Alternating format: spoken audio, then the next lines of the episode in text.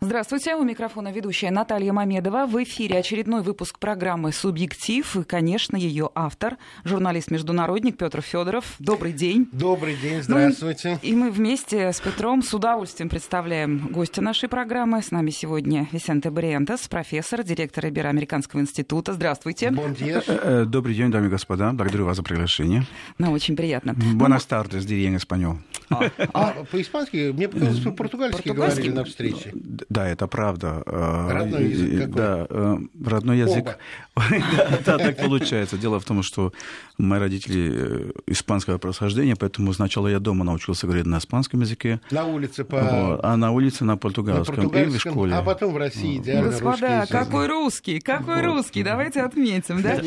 Но мы всегда говорим о России в этой программе, выделяя, да, те или иные аспекты ее международной политики. Мы должны поздравить, у него совсем недавно сын родился. Правда? От всей души. От всей души. И все-таки он у нас. Большой мальчик. Да? 5 килограмм 55 сантиметров. Потрясающе. Правда, вот. поздравляем искренне от души. Да. И вот у нас там вот, да, вся редакция поздравляет. Да. Спасибо большое. Ну, давайте вот. мы сейчас немножечко да, отойдем Наташа, от знаете, традиции. Я нас... думаю, что хотя у нас интереснейшая тема Латинская Америка, выстраивание отношений с Латинской Америкой, а, рассказ а, хотя бы в первом приближении о том, что она сегодня представляет, но начнем все-таки да, с главной новости этого да, дня. Да. Да, да. Доклад, прежде всего, значит, с нашей стороны. Алмаз Антей, концерн ПВО, э, представил даже не версию, представил факты, результаты моделирования ситуации, и уже несколько, э, через несколько часов э, произошел доклад Совета Безопасности Нидерландов да. по крушению Боинга да. на Украине. И вот Совершенно мне очень хочется, верно. чтобы да, журналист-международник Петр Федоров прокомментировал эту тему. А с удовольствием. И без этого, наверное, нельзя было сегодня выходить в эфир. Значит, что касается доклада, мы видим, что само по себе произведенное расследование ограничивало себя лишь установлением причин гибели самолета и фактора, который привел к гибели. А не устанавливался виновный, не устанавливалась э, ответственность тех или иных политических или военных структур. Исходя из этого, конечно, обращает на себя внимание ну, скажем так, корявым языком юриспруденции, частное определение в отношении Киева, который не оценил верно угрозу, которую таит э, не закрытие воздушного пространства над зоной боевых действий, э, где буквально за несколько ну, недель до этого, в течение нескольких недель до этой ужасной трагедии, были сбиты 16 самолетов и вертолетов. Да, они были сбиты в основном по ЗРК, то есть э, с плеча, потому что высота их была невелика. Но это не избавляет ответственное руководство от принятия точных решений, даже если э, и лайнер пассажирский летал на гораздо более э, высоких трассах. Но, тем не менее, э, частное определение есть. А голландцы абсолютно совпадают с выводами специалистов Алмаз Антей в вопросе того, кто что, что ну, сбило. В технической части, что сбило, да. да. В общем, уже ушла тема с самолетами, хотя остался вопрос о тех самолетах, которые очевидцы наблюдали в близости от воздушного лайнера. Эта тема все равно остается. Но определен соответственно, определена боеголовка как 9Н-314М. Боеголовка. А, уверен ли я на 100% с, с правильным выводом? Я думаю, что нужна все-таки металлургическая экспертиза вот этих поражающих элементов. Это все можно сопоставить. Я думаю, это все возможно. Она не была проведена, потому что голландцы сказали, они такой цели пока не ставили. Алмаз Антей настаивает на том, что это могло быть э, совершено лишь буком устаревшей конструкции 9М38М1, который э, в 2011 году был абсолютно снят с э, вооружения в России, и у нас их больше в боевом составе не осталось. А вот на Украине трудно сказать, их там было до 500 штук – И э, как украинские власти распорядились с этим вооружением, остается вопросом. Мы знаем, что буки были поставлены в Тбилиси в восьмом году, может, кому-то еще продавали, есть ли, нет ли, но тем не менее. Э, тезис о том, что этот бук был тайно доставлен с территории России и потом тайно э, возвращен назад, на самом деле не, не, не подтверждается в точно в версии Алмаза Антея, и до некоторой степени и также понимают вывод голландской комиссии Совета национальной безопасности. У нас новости сейчас? Да, мы э, сейчас короткий выпуск выслушаем. Сегодня много важных новостей. Я думаю, что мы не будем мы пропускать. Информационная да. программа, мы новостей Нас не боимся, Буквально правда? на пару да, минут прервемся, и потом вот с этого места нидерландский доклад мы продолжим. Ну и продолжайте, Продолжаем, Петр, да, да, да. Что еще голландская комиссия э, объявила? Это на данном моменте, в данный момент представляется мне очень важным, что э, они на данном этапе не могут определить траекторию полета ракеты, лишь э, устанавливают то, что боеголовка взорвалась спереди, сверху, слева. слева. Это абсолютно совпадает с выводами Алмаз Антея, что тоже, в общем-то, важно. И э, местом пуска определена территория в 320 квадратных километров. А я вспомнил школу, площадь окружности пер квадрат.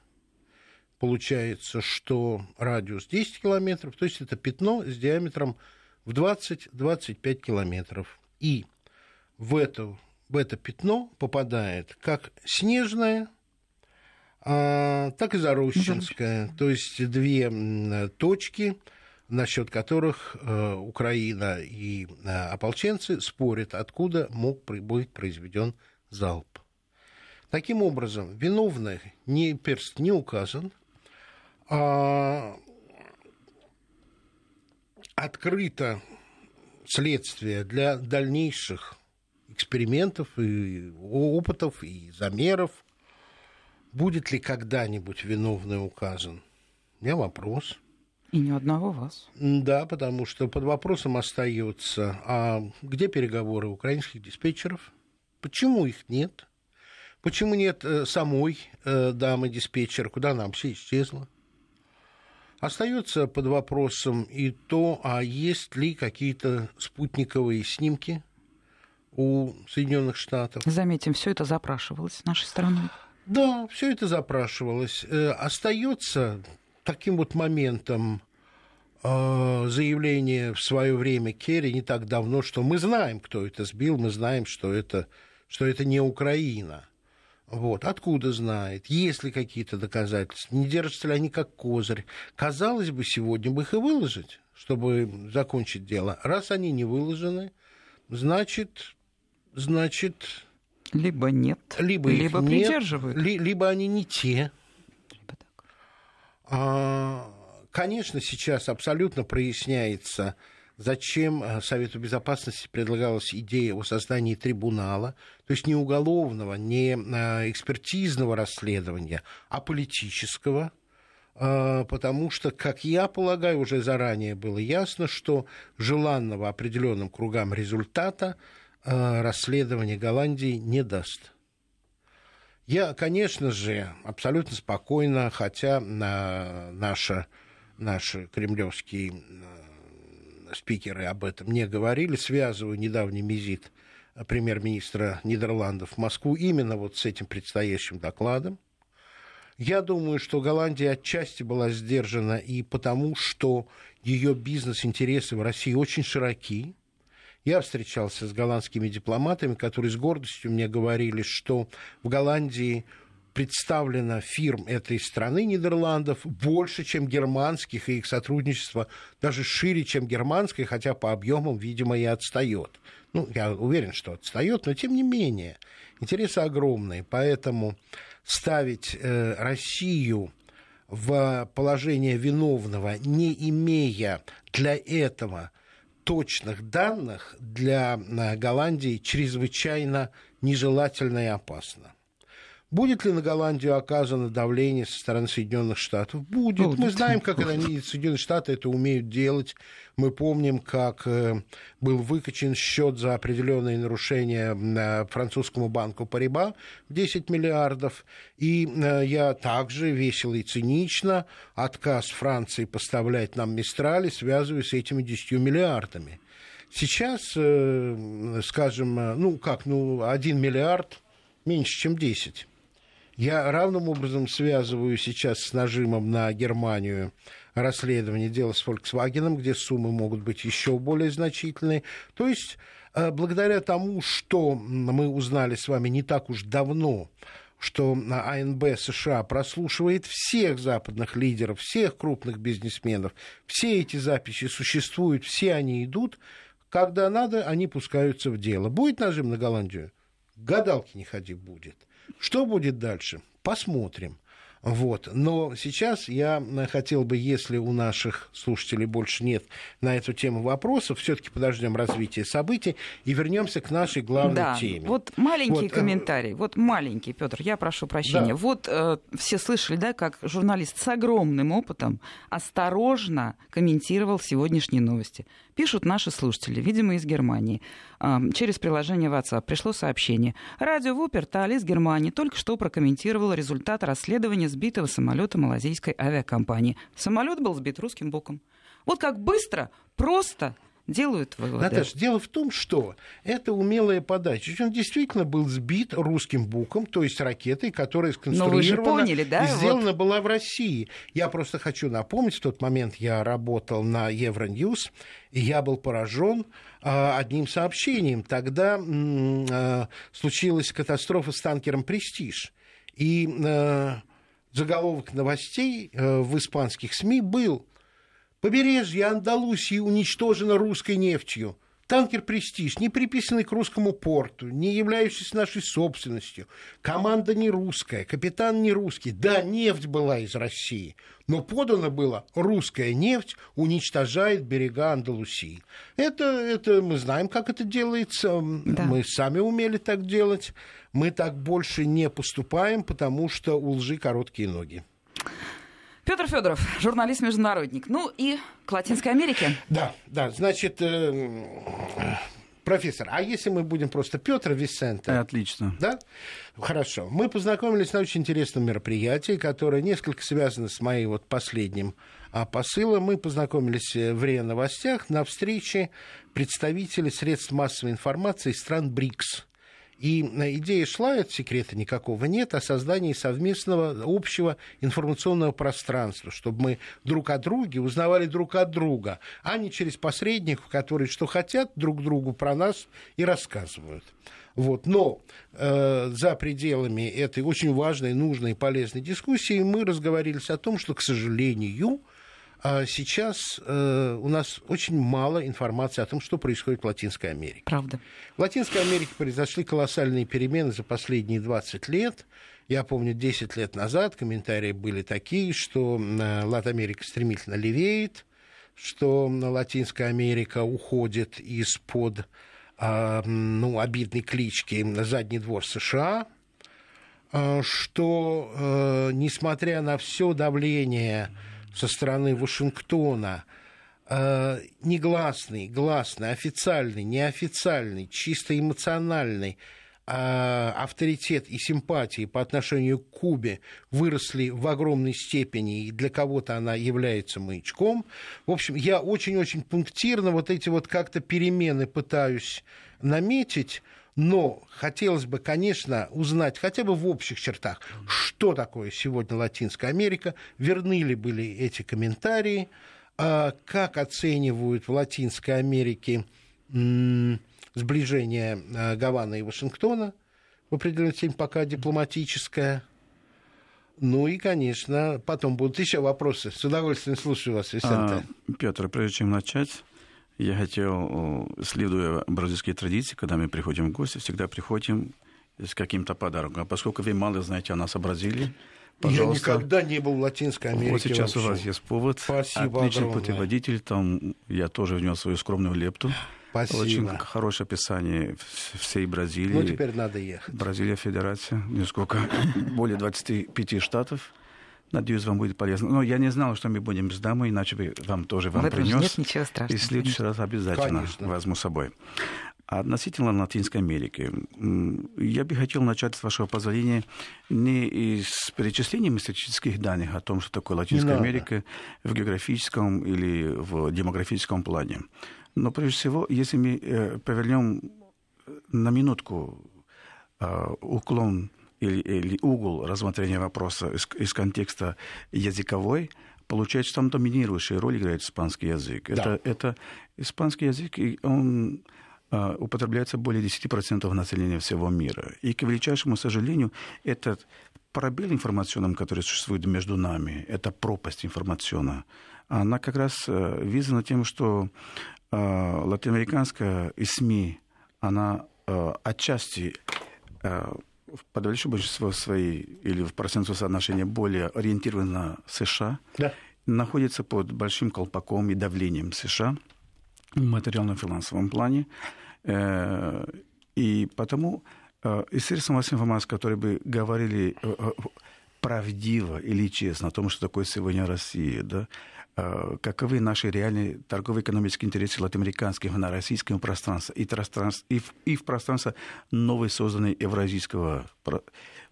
Это фактически не присутствует в наших СМИ. Это, я бы сказал, больше, это тотальная терра инкогнита.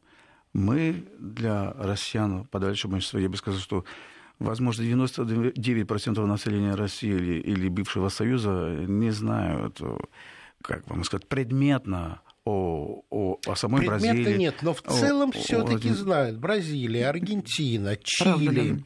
Куба. Перу, Куба. все-таки на примере Чили, на примере вот этой вот а, чилийской левой весны, которая была а, растоптана а, Пиночетом, и образ Альенде, и до этого Куба, и, конечно же, Че Гевара, все это живо в нашем вот таком вот как бы скажем, легендарно симпатизирующем отношении к латиноамериканской воле. Конечно, образованные люди помнят про Боливара.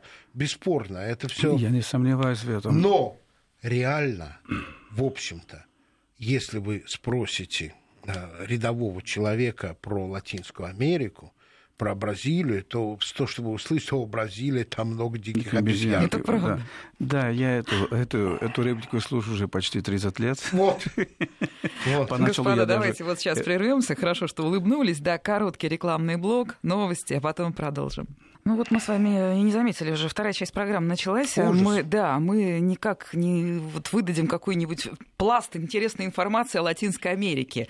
И мы тут успели переглянуться. Ну, давайте дадим слово нашему гостю. Вот эта вот фраза насчет Да, обезьян. Да. Да, да, значит, как я уже вам рассказывал, э, э, я почти на, на протяжении почти 30 лет слышу эту реплику каждый раз, когда я проставляюсь.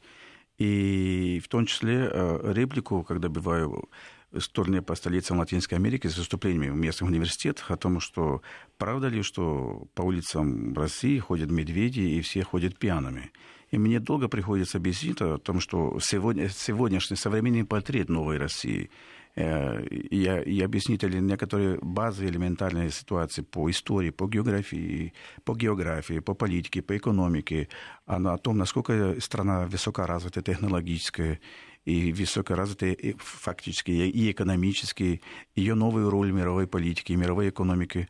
И люди всегда удивляются, думаю, неужели так, коммунисты так сильно, так сильно продвигались, Коммунисты. продвинулись, да? А я- коммунисты, да? да? Да, да? Они до сих пор думают, что здесь коммунисты. Говорю, Это далеко не так.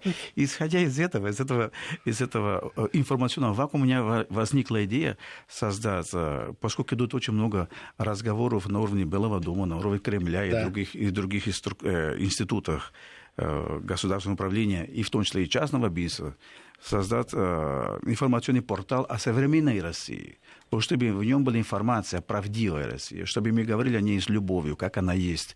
Даже если покажем плохого, но чтобы была правда написана. Висенто, вот удивительно, честные журналисты из разных стран, честные исследователи приходят к одной и той же мысли. Вот мой итальянский друг, достаточно известный в России, наверняка вы его Кеза? слышали, Кеза. Да, Джульетта тоже мой друг, Кеза. я его знаю годами, Вот, десятилетиями. Да, да, да. Он же создал телевизионный портал. Сейчас это интернет-телевидение, Пандора, где он показывает сюжеты российские, э, он показывает переводы То есть он, он решил ящик открыть.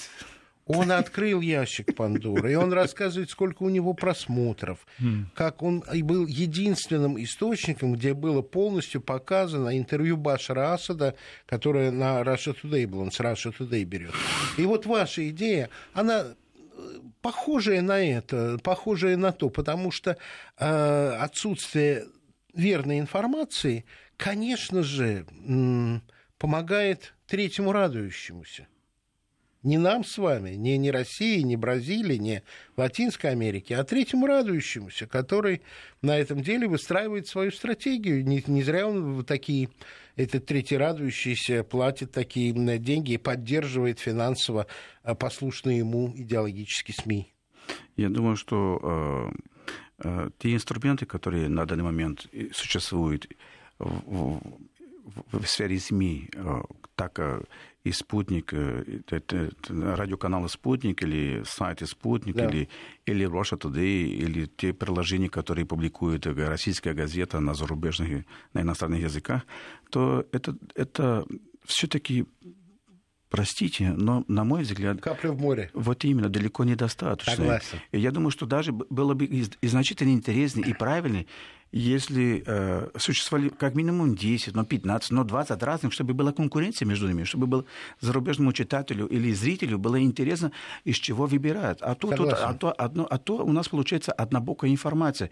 И все пророссийские. И, и, понимаете, и не дай бог ты критиковал, ты уже не в тренде, или тебе уже на по-другому на тебя смотрят. Вот. М, Я, Я в- согласен. В рамках, в рамках этого форума СМИ БРИКС, которыми с вами были, э, я беседовал со всеми руководителями крупных СМИ Бразилии, и один из них сразу говорит, давайте я все это запишу, и я сразу публикую интервью с вами. Вы же эксперт по России, вы хорошо. Но он, к величайшему сожалению, исказил мои, мои высказывания, Вот так. которые были и не пророссийские, и не антироссийские, а Я сугубо понял. нейтральные. Да. И, и приобретает совсем другой оборот, то, что было мною сказано. Как будто я, у меня антироссийское настроение и критику. Конечно, критика полезна, когда она конструктивна Она и полезна, позитивна. Вопросов нет. Но не лживая, не ругательная, Это а, а, э, как скажем, есть критика ненависть, которая основывается на ложных фактах. Мы с этим сталкиваемся. А есть нормальная критика, есть масса вещей в России, которые я сам критикую, которым я сам недоволен, поэтому тут совершенно нечего извиняться, стесняться. Поэтому д- Но даже... исказили, да, конкретно? Да-да. По мелочам, чуть-чуть, вот так, раз, раз. Просто мое высказывание было в том, что э, из, из возникновения э, украинского кризиса, э, поскольку это, это информационный э, посыл и тренд, э, утром, днем и вечером по новостям и на радио, и на ТВ много об этом говорится и обсуждается вопрос, и рожуется вопрос, чтобы простому народу населению было понятно, доступно, что на самом деле А они происходит. сказали, что э, Вот. государственные СМИ оболванивают российских слушателей и зрителей пропагандой. И ситуация сейчас идентично происходит в Сирии. А он написал, что э, это так много массируется в, в- в национальных СМИ, что народ от этого уже устал. Ну, Посмотрели бы наш мы, СМС-портал. мы к этому привыкли, мы к этому привыкли, потому что даже самые, как бы скажем, достойные журналисты, даже самые, ну, я бы сказал, священные коровы средств массовой информации уже э, не вызывают в России доверия. Я имею в виду иностранные СМИ. Последняя история про BBC, которую я могу сказать, это цензура в отношении интервью Януковича, где в английской версии был вырезан очень политически важный момент. В русской версии оставлен, потому что вырезать аккуратно было невозможно.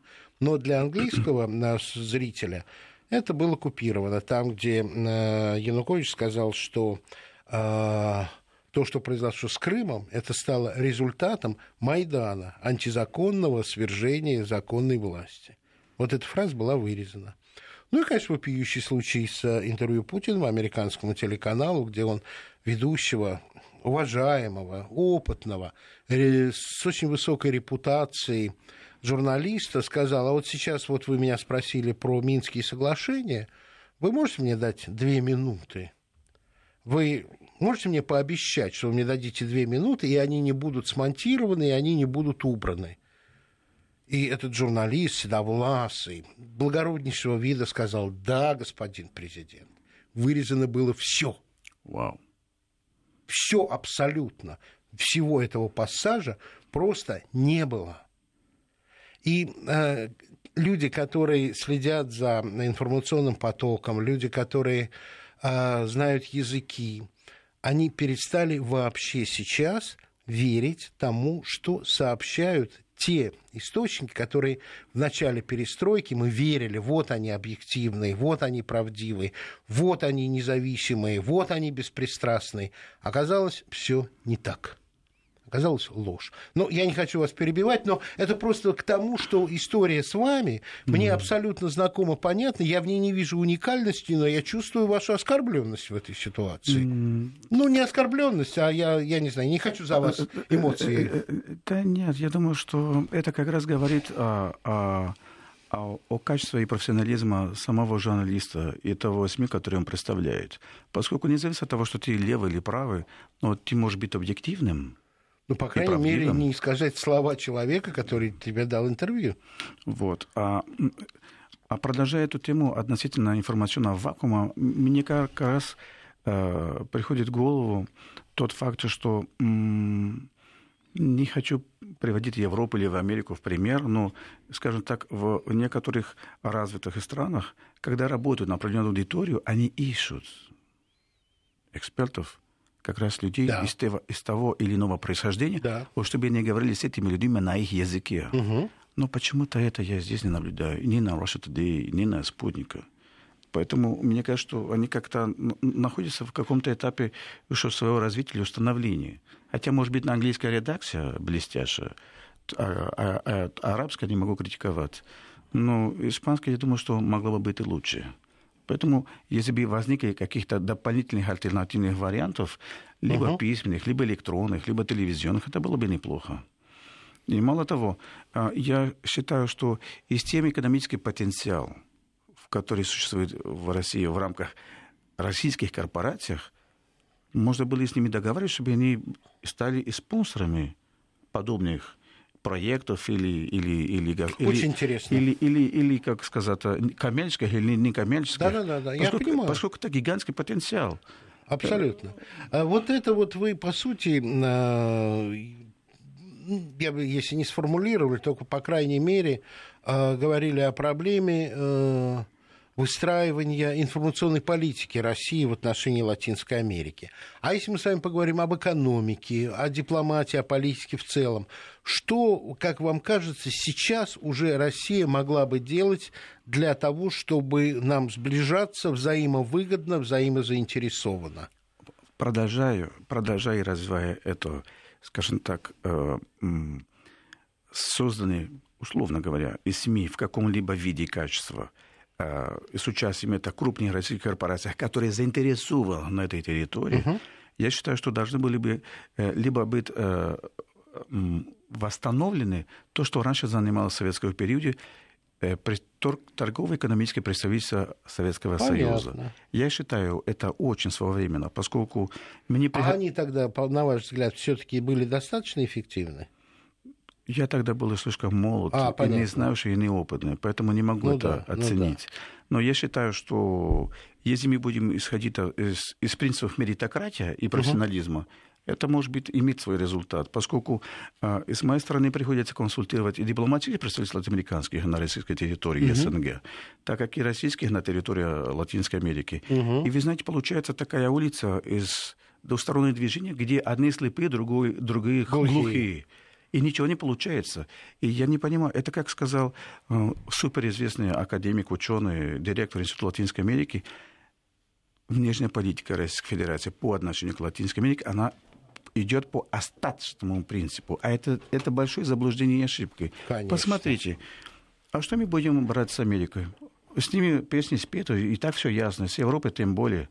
А арабский мир постоянно в вечном кризисе. Сейчас со времен Марко Поло ничего не изменилось, и снова идем на восток.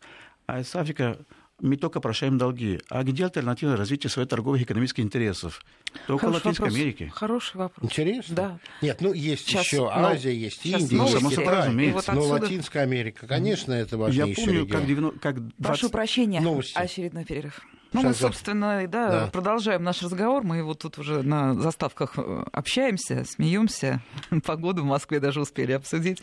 Я напомню, у нас в гостях в программе «Субъектив» э, Висенте Бариентес, профессор, директор Ибероамериканского института. Но мы как-то никак не дойдем до, собственно, Латинской Америки. Вот вы высказываете большое количество совершенно искренних таких вот, ну, употреблю слово претензий, да, по поводу того, что мало мы знаем друг о друге, мало мы, эм, как бы, каналов информационных у нас есть. А, но Недостаточное Недостаточно, экономическое да, да, сотрудничество. Ну, недостаточно далеко, информационно. Далеко-то далеко, но на самом деле оказывается не так уж далеко, потому что связи-то есть всегда. Другое дело, что А, мы о них не знаем, Б, мы их недостаточно развиваем. Но тут я как раз вот хотел спросить, а вот э, м, предприниматели из Латинской Америки, с чем они едут сюда и с чем уезжают? Или и едут ли вообще? Едут, конечно. Во-первых, э, существует мною неразгаданная система распределения квот на мясо. Мгм. Это большая государ- государственная тайна, поскольку мне много раз об этом спросили Аргентина, бизнесмены. Аргентина, Нет, наверное. нет, нет, это идет и, в- и на Бразилию, не А, и на молодой, и на Аргентину, и на Канаду, и на Австралию. А, Но это на уровне гостайны. Я сам не разбираюсь в этих делах. Вот. Э, Очень большой Что, присутствие. то есть хотели бы больше продавать? Да, конечно. Мясо добротного. Да. Но Дело в том, что там есть э, так называемый круп, круп ассоциация, которая объединяет всех производителей всех видов мяса. Мгм. И они идут Где там? в Вообще в, Бразилии. Латинской Я имею в виду в Бразилии. Бразилии, да. Ага. Поэтому они приезжают, у них гигантский центр на World Food, который обычно Ну произ- да, ну проводится ежегодно в Москве. Ну, есть такая структура в Австралии, я там работал, поэтому я знаю Мидборд, который объединяет всех э, м, производителей э, мяса в стране и устанавливает закупочные цены, защищает интересы, проводит какие-то ветеринарные исследования, Абсолютно помогает. верно. По этой же самое. системе работает и Бразилия. Поэтому э, представители малого и среднего бизнеса в этой сфере фактически, я пытаюсь им объяснить, что у них нет шансов входить на российский рынок или, может быть, СНГ и, и- из этих э, барьеров искусственных или или правильных построенных, я не знаю. А также большой, немалая доля э, потребления апельсинового сока. Мгм. Фактически, я бы сказал, что и смею предполагать, что или большой процент продаваемый апельсиновый сок в России, это имеет бразильского происхождения. Вот. Это когда-то... Имеется в виду концентрат, из которого Да, да, делается сок. Да, да. Ну, все соки, которые в коробочках, в стаканчиках, Да. Э, кроме свежевыжатых, поскольку поставки, ежедневные поставки апельсинов из, из, из Рио-де-Жанейро или Сан-Паулу в Москву только ездят на самолетах. А, Хотя, ну, они очень заинтересованы, производители, я имею в виду производители сельскохозяйственной продукции, Мгм. всегда заинтересованы в, в новых рынках, а тем более в такой гигантский рынок, который, как- каковой является и Россия. Тем более, что общеизвестно, что в Бразилии бывают три урожая в год. Не один, а три. Вот, поэтому... мы это- завидуем. ну, Да не надо завидовать, надо развивать свое. Я, кстати, сторонник не отмена санкций. И правда, не надо объявить новых санкций, надо их придерживать, чтобы внутреннее российское сельское Совершенно хозяйство, верно. кстати, когда-то великая наука в сфере сельского хозяйства дала импульс и развитие э, на практике. Я знаю людей, работающих в этой сфере, и они говорят, боже, дай бог, что хотя бы три года, а ушел лучше Еще пять. контрсанкции Э, продержались. И мы будем иде- и иметь самое лучшее сельское хозяйство в Европе.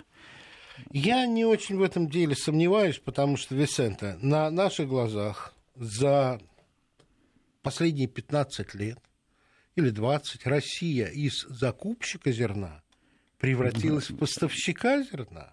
И мы поставляем столько, сколько вот люди моего поколения в прежние годы, надо же, до 2013 года мы зерно продавали всему миру, всей Европе, а теперь вот покупаем и в Аргентине, и в Канаде, и в других странах. Сейчас мы его снова продаем? Да, и надеюсь, мы не будем, точнее, Россия будет продавать не только сельское хозяйство и продукцию, но и в том числе высокая, высокая технология. Бразилия в этом плане всегда имеет, имеет и, и- Бразилия открыта для этого? Абсолютно. Она имеет интерес в авиакосмическое сотрудничество, и, и Так. было немало количества визитов представителей этой индустрии в России и российских в Бразилии. Ну, сейчас ваш эмбрайер более популярен, чем наш сухой в мире. Ну да, я даже слышал такие комментарии, что эмбрайер производит 100 самолетов в год, когда российский производит по 2, по 3 самолета в год. Это, конечно, да. Э, мне самому это не очень приятно, и порой стыдно говорить об этом перед вами, и тем более в прямом эфире. Но да, правда остается правда, правда неправда. Правда. Это как мне те бразильцы, которые были на форуме мне сказали, э, перефразируя тот известный фильм, а, брат, где правда, у русских или у американцев? Ко мне тоже подошел журналист. Да. Да, высокий такой, я не взял у него даже карточку, или у него они кончились. И вот именно так и спрашивал, слушайте, объясните мне, вот вы выступали, я вам теперь верю. А где правда? Вот в вопросе Сирии, правда где? У Штатов правда, то, что мы слышим каждый день, или у вас. И когда я ему рассказал о той проблеме, которая есть как-то близко от наших границ, как мы хотим отодвинуть террор от э, нашей собственной территории, чтобы он был уничтожен, а не пришел к нам, какое мягкое подбрюшье у нас в Средней Азии, э, он понял, он, он согласился. Но вот это вот ощущение, что не хватает информации, я снова не хочу сваливаться, вроде бы мы от темы ушли уже к экономическому сотрудничеству, но я абсолютно согласен. Вот, а э, в высоких технологиях есть интерес, да? Конечно. Я думаю, что э, если было более, как раз, опять же, пропаганда в этой сфере, да это можно было привлечь гораздо больше не только представителей и Бразилии, и Аргентины, и Чили, и Колумбии, и и Мексики, как наиболее высокоразвитых экономик региона. Ну да. Мы же сейчас э, э, вышли на небывалый уровень заказов атомных станций, абсолютно безопасных, которые не могут быть использованы в военных целях. Заказов много, но может быть еще больше. А нам нужны эти заказы, потому что это высочайшая технология, это, это лучшие достижения в металлургии, это инженеры, это разработчики, это физики, это фундаментальная наука, это, это потрясающе э, нужная для развития нам отрасль. И поэтому, ну, я думаю, что чем больше, тем лучше я как журналист, вы как э, ученый, исследователь, страновед будем вместе работать, тем, тем быстрее мы достигнем, ну, хотя бы приемлемого уровня. А так ведь мало что знаем. Мало что знаем. Это правда, но я думаю, что один из самых первых и, и, и верных и правильных шагов сделан в этом направлении, это фактически отмена визовых движений – между Россией и подавляющее большинство из стран Латинской Америки. А Это... у кого остались визы? Вы не поверите. У, у Боливийской республики что осталось, но так. предвидится в ближайшее время, полугода или угу. года, отменить в том числе визы для поездок а в Боливию. А так только вот стоимость билета. А так я заплатил, сел и прилетел в Бразилию. И, и время виз полета. не нужно. Но время полета 20 часов. Ну... Это меня не запугать, я в Австралии корреспондентом был. Ага. У меня от двери до двери полтора дня было. Надо же. Но да. на самом деле, вы знаете, я помню те времена, когда я гулял с отцом по, по джунглям Бразилии или по горам Анды, Кордильеры Анды. Да. И мы шли, и смотрим карты, что-то не находим, и, и спрашиваем местных аборигенов, что, где, как. Они так показывают, вот видите, та гора, вот за этой горой вы точно найдете то, что вы ищете. Надо просто идти, а идти надо, надо было... Идти. Просто просто идти. Идти, идти найдешь того, что ты ищешь. И что, и нам надо идти? Конечно. Надо идти. Хотел еще вам сказать самое интересное, э, э, э, что Латинская Америка, она всегда открыта для всех. И мы приветствуем приезд и присутствие не только российских туристов и российских бизнесменов, и российской культуры, и российского искусства. Мы вас и ждем, мы вас зовем, мы вас приглашаем. И вы к нам приезжайте.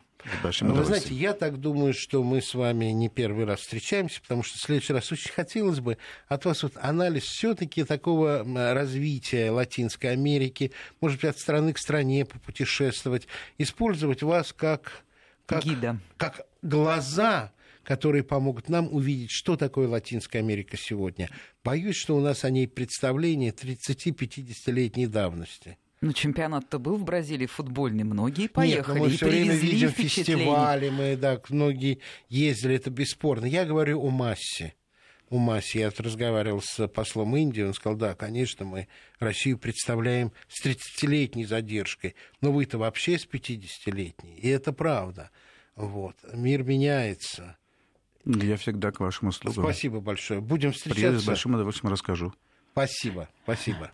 Ну Спасибо что? большое. Да, ну я напомню, что у нас в гостях был Висенто Бриентес, профессор, директор Ибероамериканского института. Ну вот так вот мы вкратце поговорили, хотя бы некий образ, что ли, да, Я вот бы своей думаю, страны. наметили пунктиром наших да, да, будущих да, да. встреч и нашей будущей работы. Это Но будем это... называть курс поведения в Латинской Америке. Поведение, а, правильно. Ну, профессор, точно. Вот абсолютно академический подход. Профессор был в студии у нас, автор, журналист, автор программы, журналист-международник Петр Федоров. Меня зовут Наталья Мамедова. Всем большое спасибо. На следующей неделе программа «Субъектив» в этой студии. До свидания.